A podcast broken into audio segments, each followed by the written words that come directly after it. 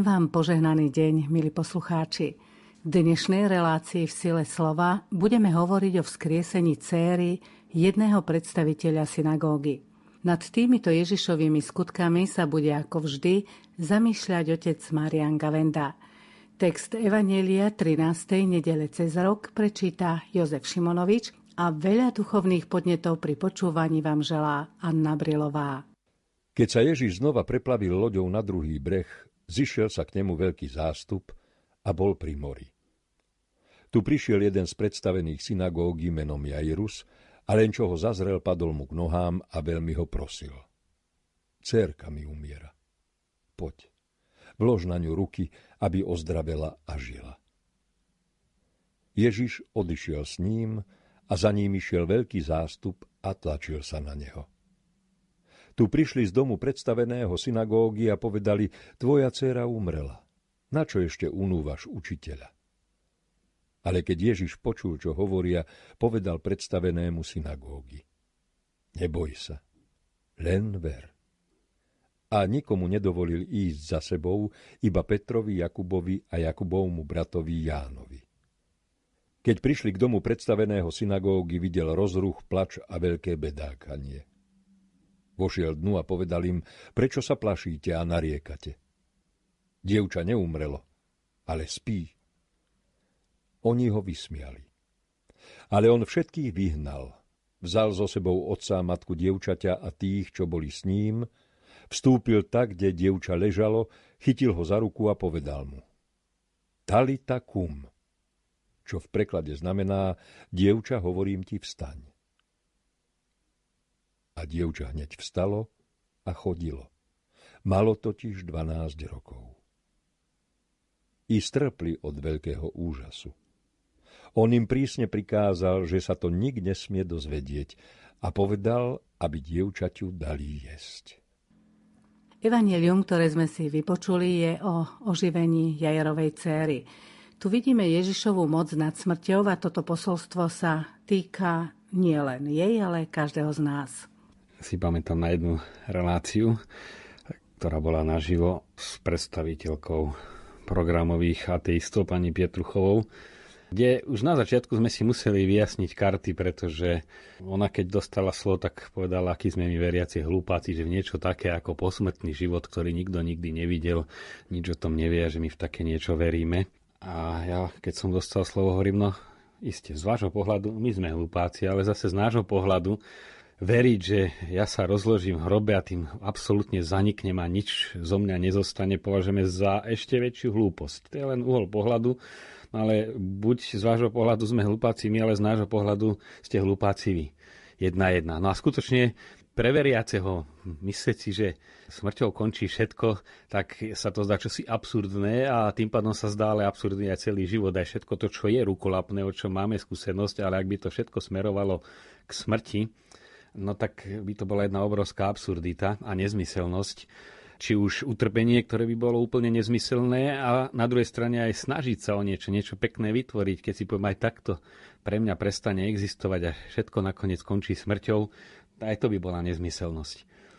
No a vlastne tento problém rieši aj Ježiš v prípade uzdravenia Jairovej céry.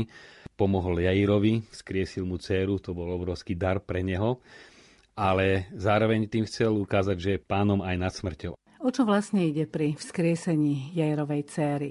Tu ide len o prinavrátenie do tohto pozemského života. Napokon aj na konci tejto udalosti vzkriesenia Jairovej céry počujeme, že hovorí dajte jej jesť. To znamená, začlente ju do bežného, normálneho života. A potom isté, že rástla, raz aj zomrela, takisto ako zomrel Lazar, ako zomrel aj naimský mládenec. Takže tu len sa ukazuje tá Ježišová moc nad smrťou, ale Ježišovo vzkriesenie a teda premoženie smrti ako takej a prechod do väčšného života, života s otcom, tak je kvalitatívne samozrejme nepomerne väčšia udalosť. A tieto tri e, udalosti ešte pred Ježišovým skriesením e, slúžili jednak, aby posilnili vieru učeníkov. To evidentne vidíme z toho, ako Ježiš zobral e, dovnútra Petra, Jakuba a Jána a to vidíme, že sa ich cieľa vedome pripravuje na svoje utrpenie a smrť na hore tábor. Potom v Getsemani a aj pri tejto udalosti, aby v nich tú vieru posilňoval. Čiže už z toho, že ich tam zavolal, vidíme, že tam mal aj tento úmysel posilniť a formovať vieru svojich učeníkov, že je pánom nielen nad chorobami a nad búrkou a vetrom, ako sa mohli presvedčiť na Genezareckom jazere, ale že je pánom aj nad smrťou a smrť pre neho neexistuje. Pre neho je to spánok. Ježiš vyučoval pri mori. Vlastne on, kde bol, tam využíval situáciu a kázal už Ježišova prítomnosť, jeho vstúpenie do dejín, už je prichádzanie Božieho kráľovstva, lebo Ježiš je Boh a kde sa on ocitá, už vstupuje Božia moc, už je tam prítomné Božie kráľovstvo a celé evanielia, tie štyri evanielia, ktoré máme zachytené písomne a ktoré čítame, ktoré tiež znamenajú radostnú zväzť, alebo teda štyri knihy o radostnej zvesti. Vznikal ich obsah tým, že Ježiš prechádzal po krajine a ktorákoľvek okolnosť sa naskytla, pre neho to bola výzva, aby prichádzalo Božie kráľovstvo. A takou bolo aj, keď sa tam zrazu objavil predstavený synagógy menom Jairus. A bolo to krátko po tom, čo Ježiš uzdravil na druhej strane Genezareckého jazera posadlého nečistým duchom. A tam, keď potom už tie svine sa rútili do Genezareckého jazera a tam zahynuli, tak vtedy obyvatelia Gerazy prosili Ježiša, choď preč. To je odmietnutie spásy. Tu Jairus hovorí, príď ku mne. Lebo tam, kde sa ocitol Ježiš, naozaj prinášal aj riešenia veľmi ťažkého posadnutia. No oni sa ho nalakali. Je to paradoxné, že my sa niekedy bojíme uzdravenia, že by Ježiš sa priblížil a my by sme museli niečo na tom svojom chorom živote zmeniť. Zdá sa to absurdné, ale tak ako neraz bezdomovci si nechcú dať pomôcť aby im ľudia pomohli, poďte do nejakého teplého prostredia a tu si trošku zarobte a slušne aspoň ako tak žite. Je to choroba určitá sociálna, skôr než psychická, ale nechcú si dať pomôcť. Je to veľmi ťažké. No a my sme vlastne v takéto absurdite stále, že sa bojíme Ježiša prijať, lebo sa bojíme, že by sme všeli čo museli zanechať, hoci si neuvedomíme, že on čaká, aby sme zanechali len to, čo je zlé, čo nám škodí, aby sme tým vytvorili priestor, že nás naplní darom života a plnosťou života. Jairus prosí Ježiša, aby položil ruky na jeho dceru a uzdravil ju. V rozšírenej verzii dnešného evanelia, ktorú sme síce nečítali, je tiež opísaný prípad ženy, ktorá trpela na krvotok. Ona sa zasa dotkla Ježiša a on cítil, ako vyšla z neho sila. Čo znamená to kladenie rúk a vôbec ten dotyk? Toto je veľmi dôležitá téma, e, tak len zdanlivo medzi riadkami, pretože klásť ruky e, znamená nechať pôsobiť cez moje vnútro Božie požehnanie, byť prostredníkom milosti. Niektorí povedia, že to môže byť prirodzený magnetizmus silnejší, že niekto je obdarený určitou liečivou silou. Isté, aj sú také prípady, ale zase my veriaci sa aj na to pozeráme tak, že v prírode všetko, čo žije, je vlastne len ten dých Boží. Boh udržiava všetko pri živote. Všetko, čo žije, má tendenciu rásť, nie hynúť. Potom s kvetmi, zo semienka rastie strom, e, narastá, dvíha sa do výšky, všetko, čo pustíme z ruky, padá na zem a postupne sa rozkladá, ale to, čo je živé, rastie. To nie je len rozdiel, že Boží svet je nejaký duchovný a že tento prírodzený svet si žije sám od seba.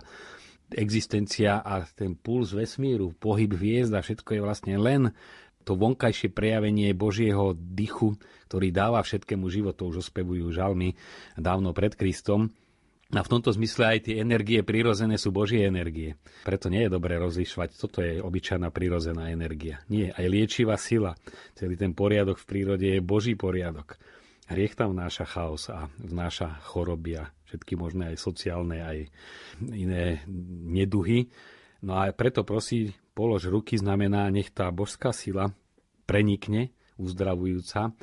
E, pochopil to veľmi dobre, že veď to bolo pre Jajerusa, ktorý bol predstavený synagógy, známa vec, že tí boží ľudia prinášali Božie požehnanie, že boli len kanálom alebo prostredníkom tej Božej milosti a ozaj žehnať v starom zákone, či už je to Áronovské požehnanie, keby sme len analyzovali, to je presne o tomto, o tom vedomí, že Božia sila a musíme to upresniť, sila Božej lásky e, preniká cez človeka, ktorý sa jej otvorí a je schopný, keď sa ňou naplní, podávať ju aj ďalej.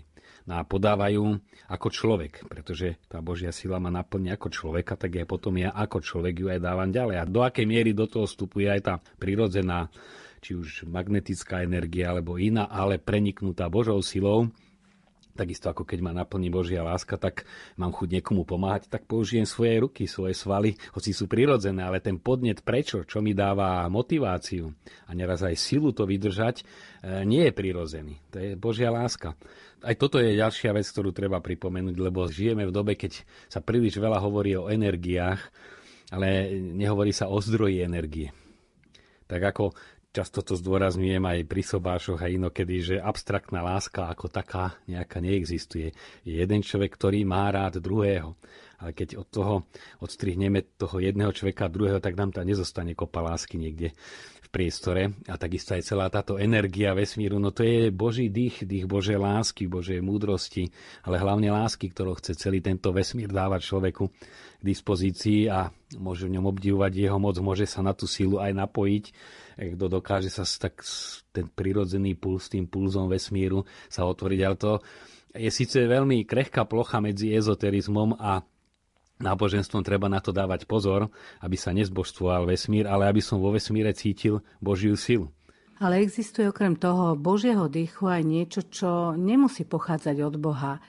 Myslím na zlého tak ako keď lekári to vedia veľmi dobre, otvárajú ranu, aby človeka liečili, tá rana je zároveň eh, veľmi eh, otvorené okno pre infekciu.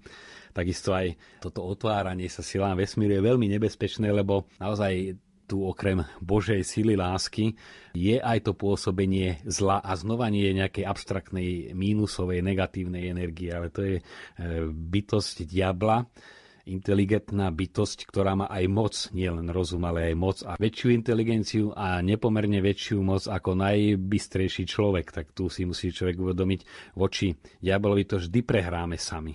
Len s Bohom sa dá, ktorý už premohol zlého jedine vtedy je možné vyťaziť. No ale keď sa vrátim k tej téme energii, že naozaj tu je potrebné si uvedomiť, že nie je to abstraktná energia, je to Božia dobrota, ktorá tvorí tento svet a ktorú my príjmame vlastne najmä cez sviatosti. Sviatosťou sa Boh aj hmotným spôsobom cez ten premenený chlieb a víno, keď ide o Eucharistiu, preniká celý môj aj ľudský organizmus, ale tak ako v Ježišovi Kristovi v jeho ľudskej prírodzenosti bol súčasne Boh, tak človek po príjmaní a jeho ľudská prírodzenosť je preniknutá Božou. Isté my z toho nevieme ani miliontinu si dobre uvedomiť, ale predsa len v rámci tých našich limitov Boh o nich vie lepšie než my. Môžeme tej sile Eucharistie sa otvoriť a to je, to je zdroj žehnania. Božia dobrota a Božia láska, ktorá naplňa človeka, tak sa jej otvára to kladenie rúk. Je niečo veľmi posvetné a nemusí to robiť len kňaz. To môžu robiť aj rodičia, to požehnať dieťa. Bývalo zvyk, keď dieťa išlo do školy, mama dala krížik, tak chytila za hlavu a na to nebolo len nejaké ozaj gesto, ale ona naplnená tou Božou láskou ju odozdávala vedome túto lásku dieťať. No a je to rozvinutie aj krstného kňastva, že sme boli pomazaní na kňazov, nielen my služobní kňazi pri vysviacke, ale každý kresťan pri krste. A to je presne o tomto, klásť ruky, žehnať rodičia, žehnať priamo a žehnať aj na diálku. Kdekoľvek človek ide, mal by nie z požehnanie. Veľkým príkladom je Jan Pavel II, ktorý si toto plne uvedomoval z tých jeho textov, to človek tak medzi riadkami, ale aj jasne, nielen, že by som si domýšľal, ale je to tam jasne pomenované, ako on kladol dôraz na to kladenie rúk a na to žehnanie. Kade išiel, stále žehnal. To je len čo vidím človeka prichádzať, už, už sa s ním modlitbe spájam. Ešte sa ani neporozprávali, ale už, už je tam ten kontakt modlitby nadviazaný.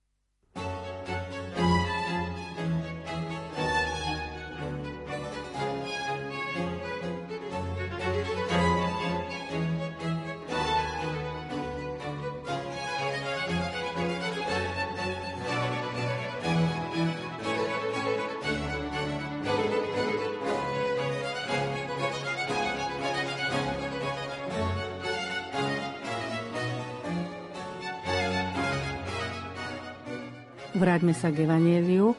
Jerus hovorí Ježišovi, cerka mi umiera. Teda nepoužíva slovo céra, ale cérka. Má to nejaký význam táto zdrobnelina? To slovíčko cerka mi umiera e, nie je iba zdrobnelina v origináli, to je výraz, ktorý by sme možno mohli preložiť ako nevestička mi umiera. Pretože v 12 rokoch sa stáva dievča dospelé aj chlapec, Ježiš mal 12 rokov, keď išiel do chrámu, chodil aj keď mal 10, aj 11, aj 13, ale Evanielia zachytávajú práve túto udalosť, keď sa začal správať ako dospelý aj civilne, aj duchovne. A práve to je v tom najkrajšom rozpuku, to je nevestička. Vždy to je veľká tragédia, keď e, pri autonehode zahynie dievča alebo chlapec krátko pred svadbou. Neraz dokonca, keď si idú brať svadobné šaty, čo som o jednom prípade počul. Vždy je to tragédia, samozrejme. Ale keď v takomto stave, že majú, ja neviem, mesiac do svadby, alebo týždeň po svadbe, tak to všetci prežívajú ako ďaleko ešte väčšiu tragédiu, umocnenú. No a tu vidíme ten príhovor Jairusa. Poď a polož ruky.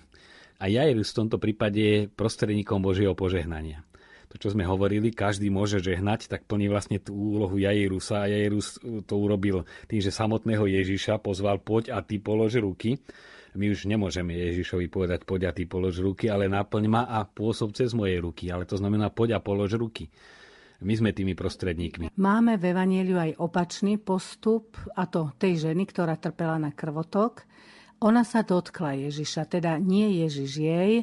A vzniká tu otázka, ako sa vedie teda dotknúť Ježiša a nechať sa ním naplniť? Naplnený dávať je jeden postoj, ale otvárať sa, aby jeho uzdravujúca sila prenikla do mňa, lebo nemôže uzdravovať ten, kto nie je uzdravený.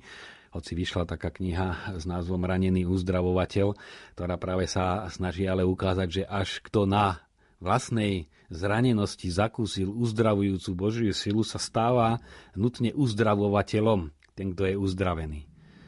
Kto je prirodzene zdravý a nemá žiaden problém obyčajne ani necíti potrebu sprostredkovať uzdravenie druhým.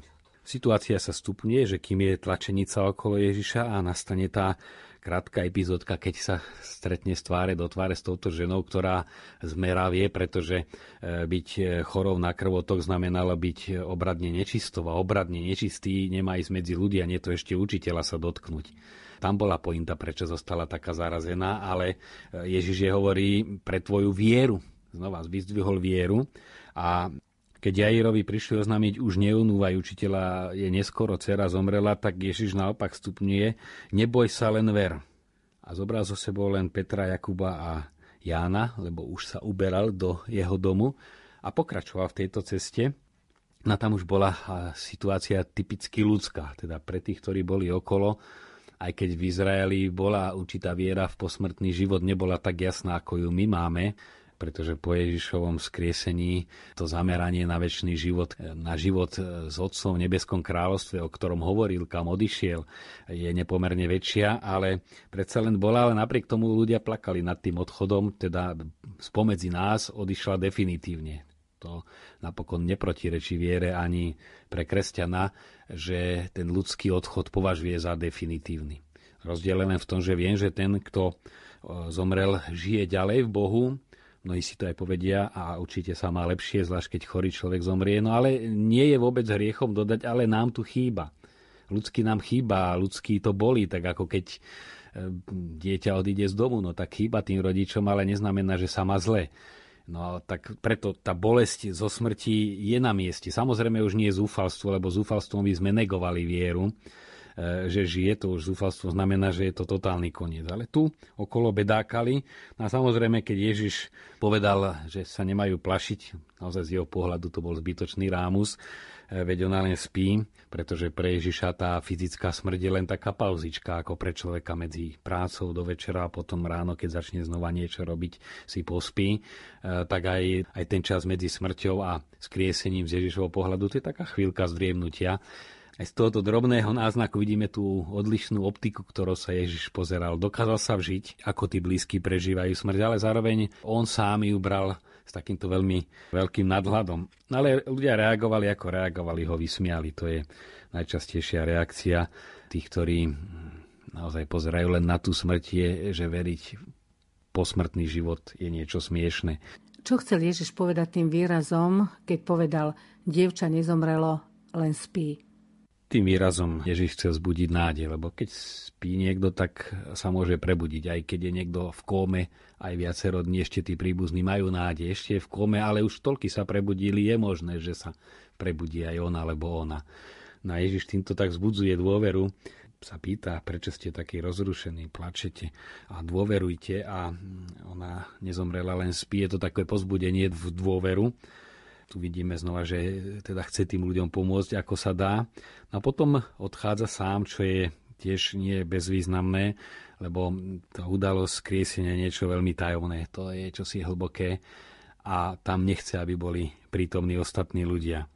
Boli len učeníci, otec Jairus a, a dcéra. Ježiš povedal Jairovej dcére talitakum. Čo to znamená, toto slovo? Oslovenie talitakum je parafráza, veriacim Židom to bolo jasne e, z veľpiesne, Vstaň moja milá, moja krásna, poď, to je viedrenie takého, naozaj ako patrí takejto neveste, alebo teda dievčaťu v najlepších rokoch, staň, také čo si veľmi nežné, staň do života. No a potom e, biblisti sa tam e, pozastavujú aj nad výrazmi, ktoré Marek zaznamenal.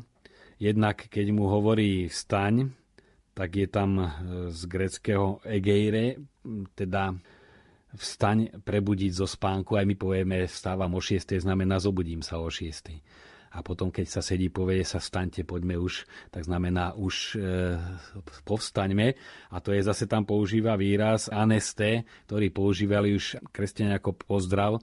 E, Kristus aneste, Kristus stal. Čiže ten istý výraz, ktorý bol už zaužívaný a známy pre poslucháčov alebo čitateľov Markovho Evanelia, Kristus stal a hovorí aj dievča hneď stalo.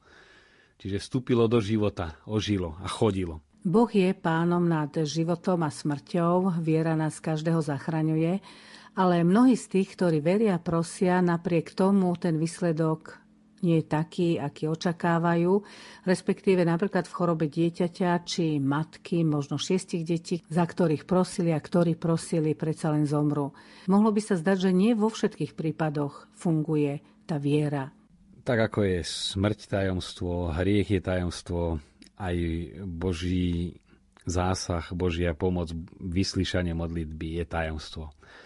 Lebo tak, ako na jednej strane môžeme zhromažďovať dôvody pre dôveru, áno, ten a ten putoval do Svetej Zeme. Nemohli mať tí a tí manželia dlho dieťa, túžili, no išli do Svetej Zeme, do jaskyne mlieka, kde už tých prípadov je za posledné roky cez 4 tisíc. No vrátili sa, otehotnila. Krásne.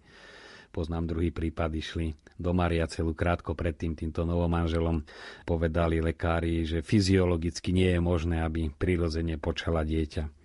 Vrátili sa, počala, už som ho aj krstil. To je jedna stránka mince. No ale rovnako by pribúdali aj prípady, že naozaj podobne zbožne aj dvakrát boli v Svetej Zemi, veľmi túžia a nemajú. Preto by bolo také veľmi lacné, len ver, ako tí už čo verili a sa im splnilo a tebe sa splní. No a iní verili a nesplnilo sa, pretože je to tajomstvo. To tajomstvo vyslíšania, či niekedy Boh čaká, že ozaj človek prejaví tú dôveru a vypočuje ju. Starý zákon a žalmy hovoria o Bohu ako tom, ktorý sa zmilúva, ktorý akoby sa nechal obmekčiť. Aj túto črtu vystihujú Božiu. Napokon tá ľudská asi je len tieňom takejto Božej črty.